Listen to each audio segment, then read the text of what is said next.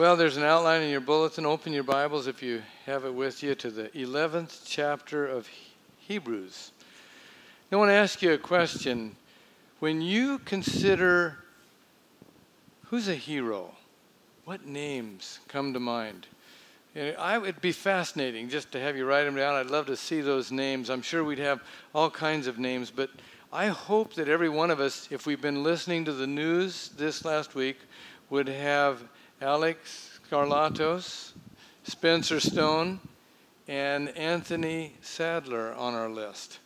Those are the three guys, the Americans, joined by a Brit who jumped that jihadist on the train bound from Amsterdam to Paris. I guess it started as the story unfolded when uh, he emerged, that Moroccan terrorist, from a bathroom on that train with an automatic weapon, and he was jumped by a Frenchman who didn't know that he had another gun. When he ripped that automatic weapon from him, he was shot by a handgun. He lay there on the floor bleeding, dying. And that's when uh, those three friends, with a nod from one of them, sprang to their feet, tackled the guy, took the weapons away, and actually, in the process, saved the life of the Frenchman who was on the floor bleeding. And, and they said that, uh, wow, I mean, these guys are heroes. There they are on the cover of People magazine.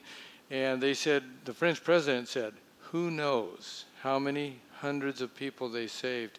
There were over 500 on that train. So the French president presented them with the highest French honor uh, that could be given to them. These guys were best friends. They grew up in California, went to a Christian uh, elementary school together, a couple of them to middle school, Christian middle school, and then graduated from the same Christian high school there. Why are they celebrated as heroes? Because they risked their lives, they stopped a bad guy, they saved the lives of other people. And so they're celebrated in our culture as heroes, as, as they should be. But People magazine celebrates all kinds of heroes. Some that don't necessarily possess those kinds of qualities, not necessarily noble qualities. I mean, they'll celebrate athletes, or performers or celebrities or even politicians who have their fans, right? But some of these people that are lifted up in our culture as heroes, they may be just absolutely self centered or living lives that we think, are you kidding? But if they have a fan base, if they're admired, they're called heroes. We have to choose wisely, folks, those whom we regard as heroes. Do you think that Moroccan jihadist had his heroes?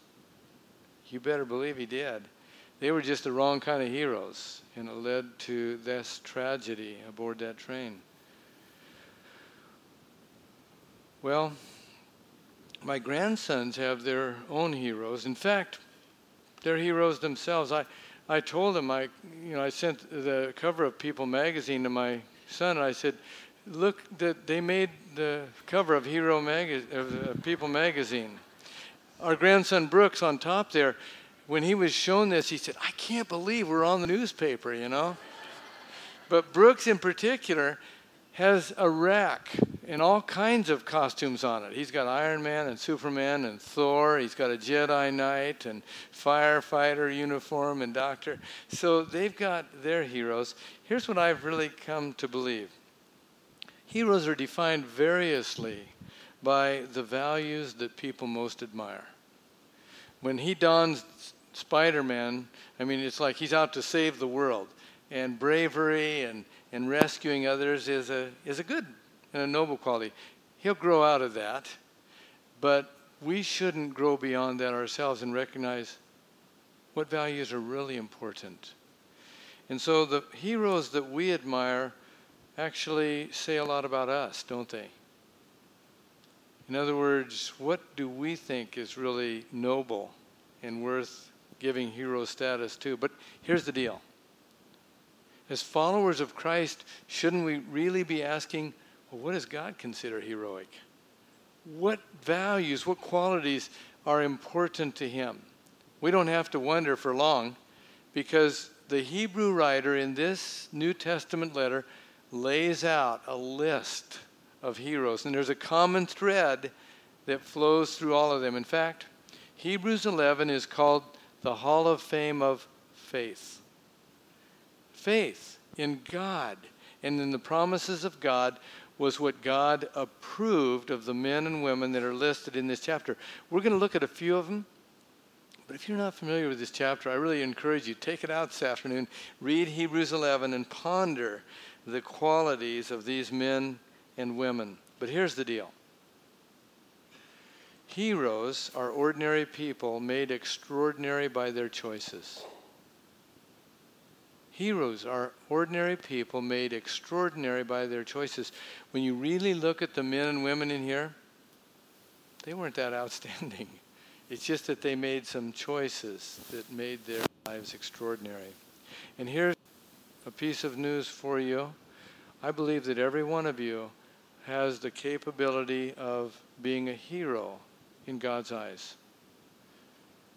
seeking to honor him by faith, you'll gain his approval. We need to understand that. And uh, that's what we see in the lives of these people. Let's take a look at some of the principles that I think set them apart. Here's the first it's in your outline.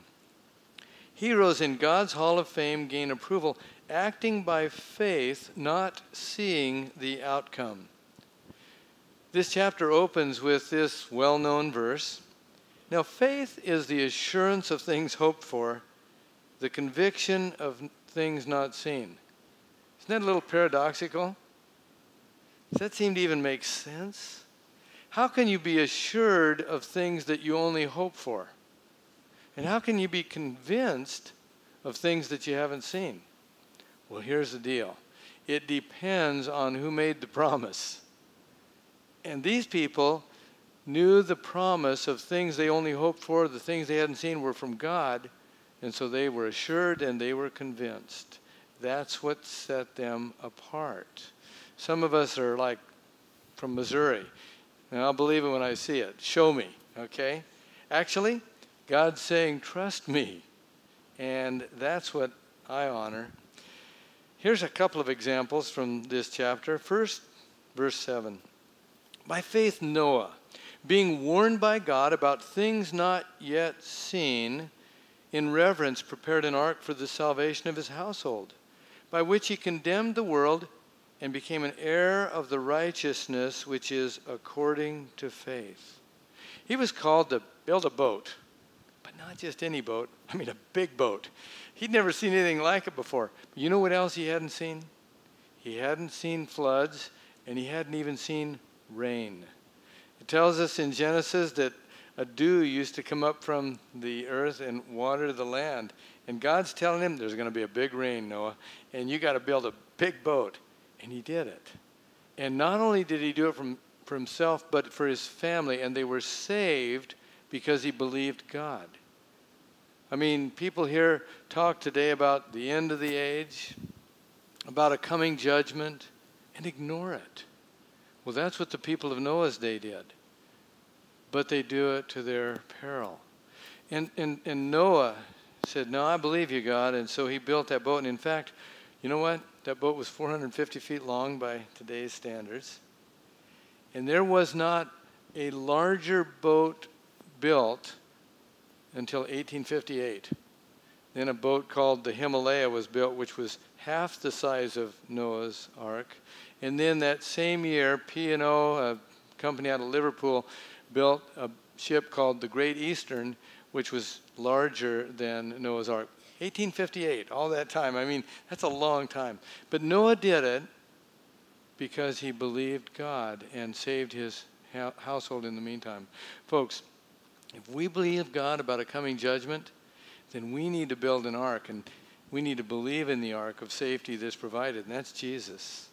Because when the flood comes, when judgment comes, He's the only safe place to be in. That's faith in Jesus Christ. And we need to, even though we can't see Him, we believe in Him, Peter says, and experience the joy of salvation. Here's another one. Uh, by faith, Abraham, when he was called, obeyed by going out to a place which he was to receive for an inheritance, and he went out not knowing where he was going. Now, I think a number of us probably have gone out not knowing where we're going. But he was called to go to a particular place. He lived in a place called the Ur of the Chaldees. When Dee and I were in, in uh, Europe here a few years ago, there's a museum there that's amazing in Berlin. And you can see like Nebuchadnezzar's gate, the time of Daniel. You can see relics uh, that have been excavated from the Ur of Chaldees, where Abraham was. It's amazing. Uh, that was a sophisticated city, 2000 BC, believe it or not. They had running water, they had all kinds of things in that city they now have discovered. God spoke to this guy. He lived in an idolatrous city and said, Come out of there, Abraham, and I'm going to show you a place that I'm going to give you as an inheritance. He left his family, he left that city, went out into the wilderness because he believed God. And even though he hadn't seen what God would do, he, he acted upon that. Not only that, God said, Abraham will give you a son, and through him all the families of the earth will be blessed. Well, that would be Jesus ultimately down through that lineage. But Abraham started getting older. His wife got way beyond childbearing years, and now Abraham is really old, and yet he held on to that promise of God. And they were given a son, and most of you know the story. When that boy was a teenager, God said, Okay, Abraham, I want you to take Isaac, that son of promise, and lay him on an altar and offer him as a sacrifice. What? He did it. And Hebrews says he did it because he believed that God was even able to raise him from the dead. He acted in faith even though he couldn't see what would happen as a result. And God honored and approved that.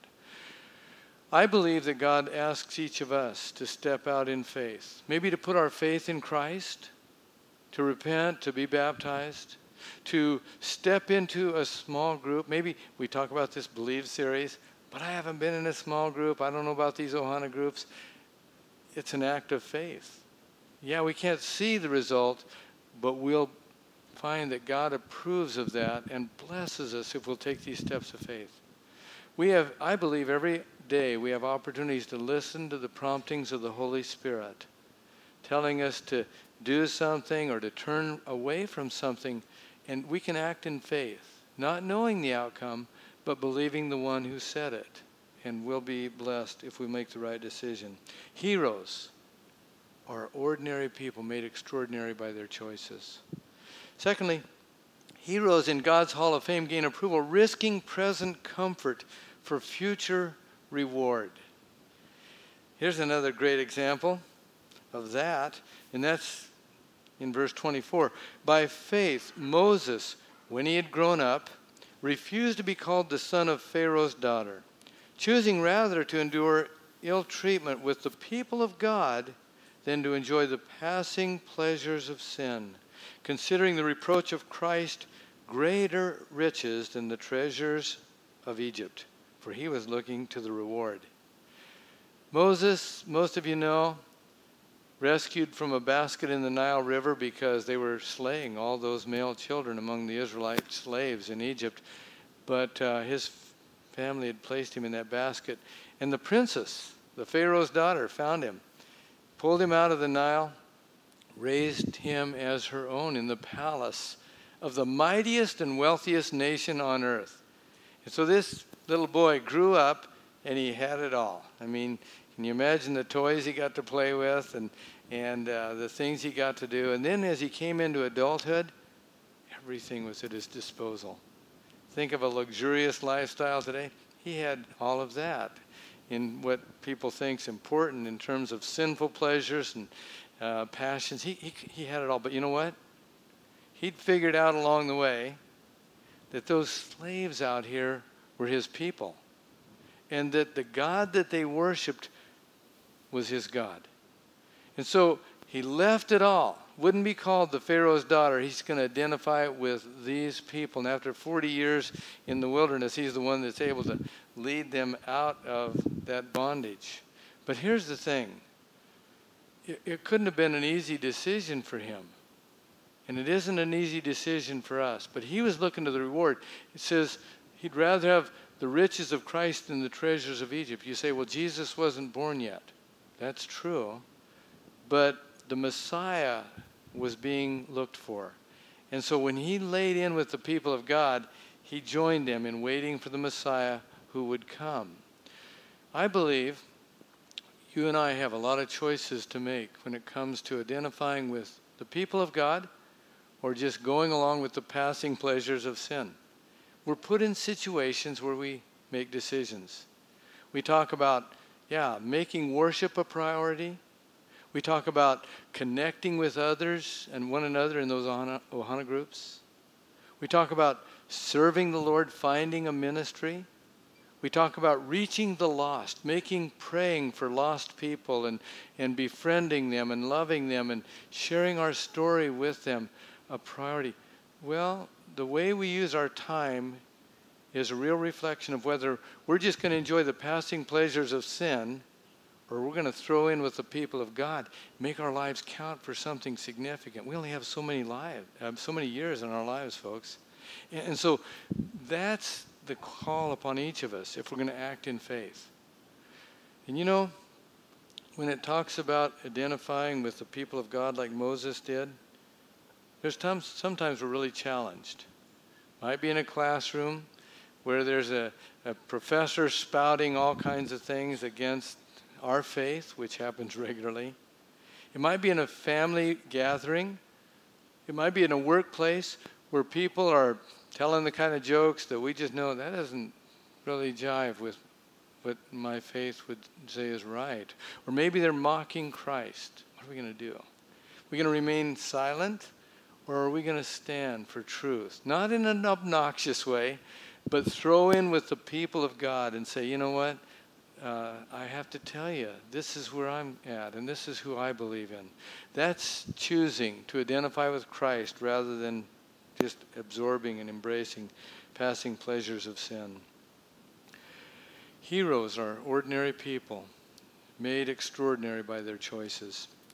And then finally, heroes in God's Hall of Fame gain approval, sacrificing personal safety to rescue others. We had Noah, then we had Abraham, Moses. Now look at this. By faith, Rahab the harlot did not perish along with those who were disobedient after she had welcomed the spies in peace. Rahab the harlot, how does she fit into that group, into that kind of company? Because she believed God. God doesn't care about our background. He doesn't care where we've been, what we've done. He cares about our faith. Are we going to choose to trust Him and then begin to live for Him? When that harlot in the village of Jericho, along with all the residents in that city on the west side of the Jordan River, heard about the coming mass of people, those Israelites out in the wilderness, and the battles that they'd fought and won, they knew they were in trouble. But it was a walled city and they were safe, or were they? But when those spies made it into the city, found their way to Rahab's dwelling, she let them in. She hid them at great personal risk to herself and her family. She'd have been killed and all her family if they'd have found them there. She sent them out by another way. And then when the nation of Israel came across and they marched around her city for seven days, she had a scarlet cord hung in the window, just like they had told her to do. So when the walls would crumble, they would know exactly where to go so they could rescue her and her family. And they did so because she believed in the God that she knew had given them victory more than the idols that were in her city. Big decision on her part. As a result, she and her family were welcomed into the people of God, and not only that, she found herself, even though she wouldn't know it at the time, in the lineage that would produce the Christ all those years later. So you open up Matthew and you read, there's Rahab in there, in that line that would produce the Messiah. That's the grace of God. Again, saying that it isn't where we've been, it isn't what we've done, it's who we choose to believe in. And in our faith, we can bring others with us, just like Rahab did. But I want to tell you, not everybody is into rescuing other people. I saw a Geico commercial uh, last night when I was watching a, a, the first football game of the season, and I want you to take a look at this.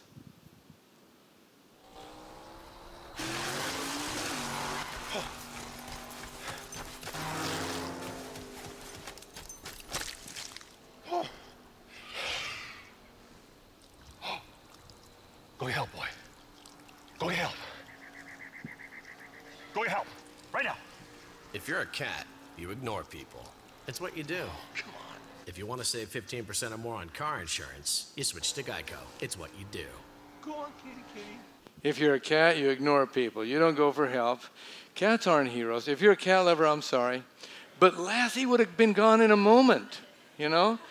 And so will we, as followers of Jesus, care not just for ourselves, but in acting in faith, we're going to care about other people. Now, after the Hebrew writer shares 18 examples opening that chapter, he says this. This is fantastic. He says, And what more shall I say? For time will fail me if I tell of Gideon, Barak, Samson, Jephthah, of David and Samuel and the prophets, who by faith conquered kingdoms, performed acts of righteousness, obtained promises, shut the mouths of lions. He's going through the Old Testament here in all these accounts.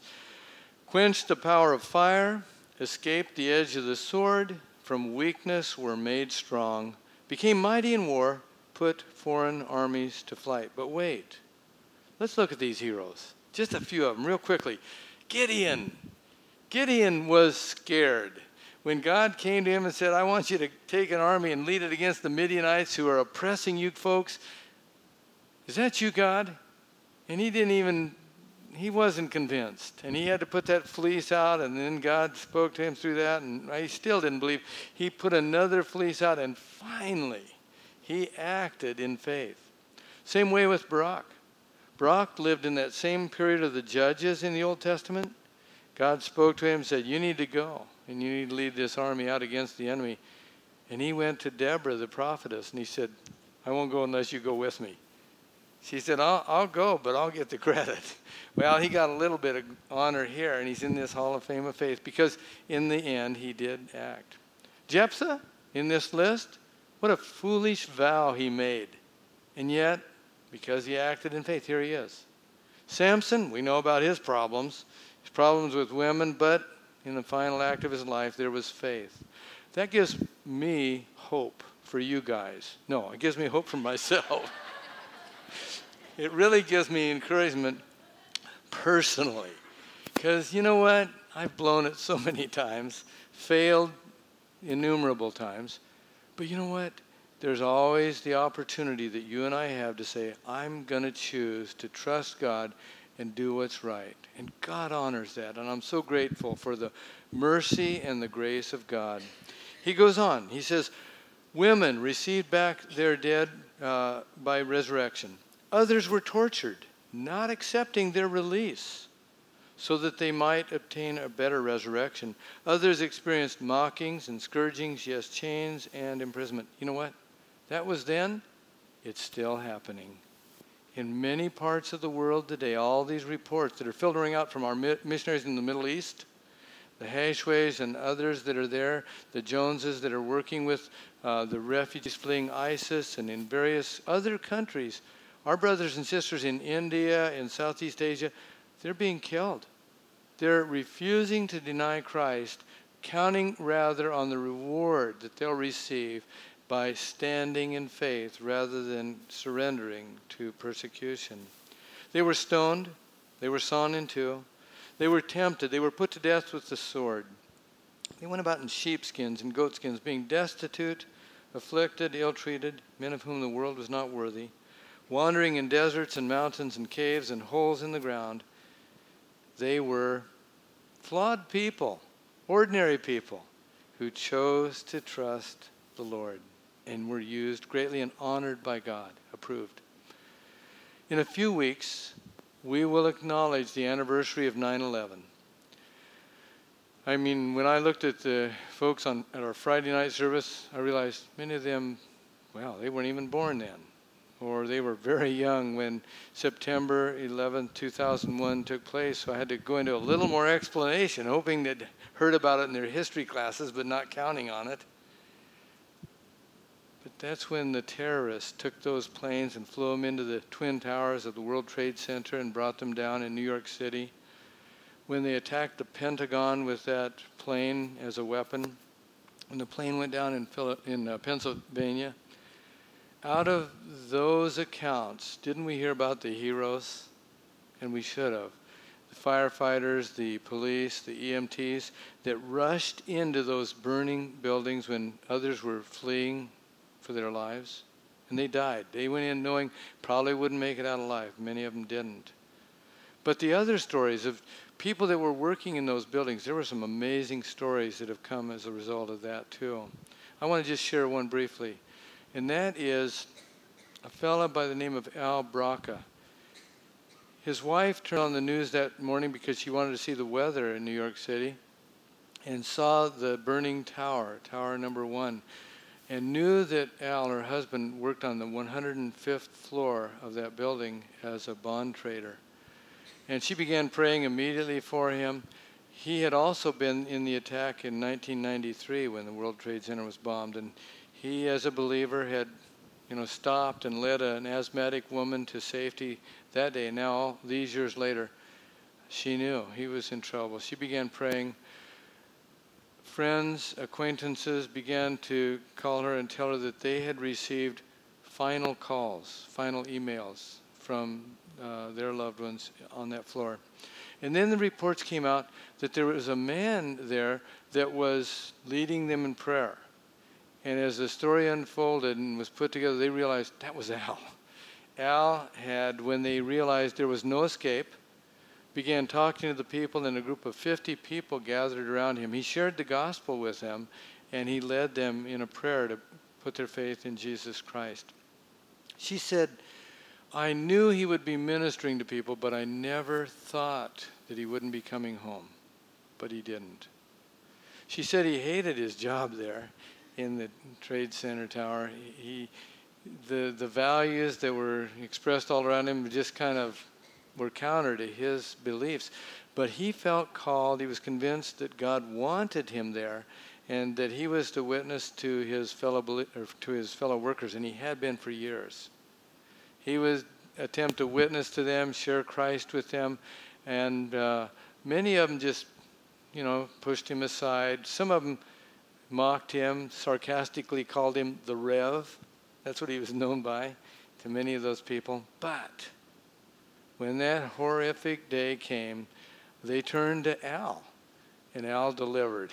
I mean, he was ready to share the gospel because he'd been making decisions based on faith, not on popularity or acceptance, but doing what he felt like was important so they could know Christ. Heroes are ordinary people made extraordinary by their choices. But I have to turn a corner as I close with one more point that I think is essential here, and that's this. There's one hero whose heroic action demands our admiration, obedience, and worship. I'm speaking of the one the Hebrew writer gets to in chapter 12, where he says this in the first verse Therefore, after all of chapter 11, after all of these heroes, since we have so great a cloud of witnesses surrounding us, let us also lay aside every encumbrance and the sin which so easily entangles us, and let us run with endurance the race that is set before us, fixing our eyes on Jesus, the author and perfecter of faith, who for the joy set before him endured the cross despising the shame, and has sat down at the right hand of the throne of God. This Jesus didn't embrace the cross. It wasn't that he was looking forward to the suffering, he endured the cross because of the joy that was beyond it. And that would be gathering to himself the people of all ages who'd put their trust in what he had accomplished on the cross, giving his life, a righteous and sinless life, for the life of sinful and rebellious people. That's us. And if we put our faith in Christ, we find that forgiveness. In fact, Hebrews says without faith, it's impossible to please God. It isn't going to be our accomplishments, it isn't going to be our feats that we are able to pull off. It's going to be our faith that will bring us salvation that Christ came to give us. When I asked as I began, who comes to mind when you think of heroes? It would be interesting to know who we came up with. And it might have been an athlete, it might have been uh, some celebrity, some performer, uh, maybe, I don't know, you know, all kinds of people. And you know what? That's okay. I think it's good to be uh, inspired by people around us. Maybe somebody in our family is a hero to us. That's good. But here's the deal reserve the pedestal for Jesus. Only Jesus is worthy of our absolute admiration, our obedience, and our worship. If we'll fix our eyes on Him, if we'll honor Him, if we'll act in faith in His promises, we can live for Him, and others can see Christ through our lives. Let's bow together for prayer. Lord, we honor you as our superhero, as the one to whom all honor is due. And I would pray for anyone here this morning that's yet to just find the forgiveness and the promise of everlasting life that you so eagerly offer to us and have won for us through your sacrifice, that he or she might say, Yes, I believe, Jesus. I receive you into my life. I welcome you and ask you to forgive all my sins. Make me the person you have called me to be. May this be the day of salvation for that person, Lord. And for those of us who are believers, I pray that we would embrace you, exalt you, and follow you by acting in faith, even if we can't see the result, trusting you for the greater reward. Pray this in your name, Lord. Amen.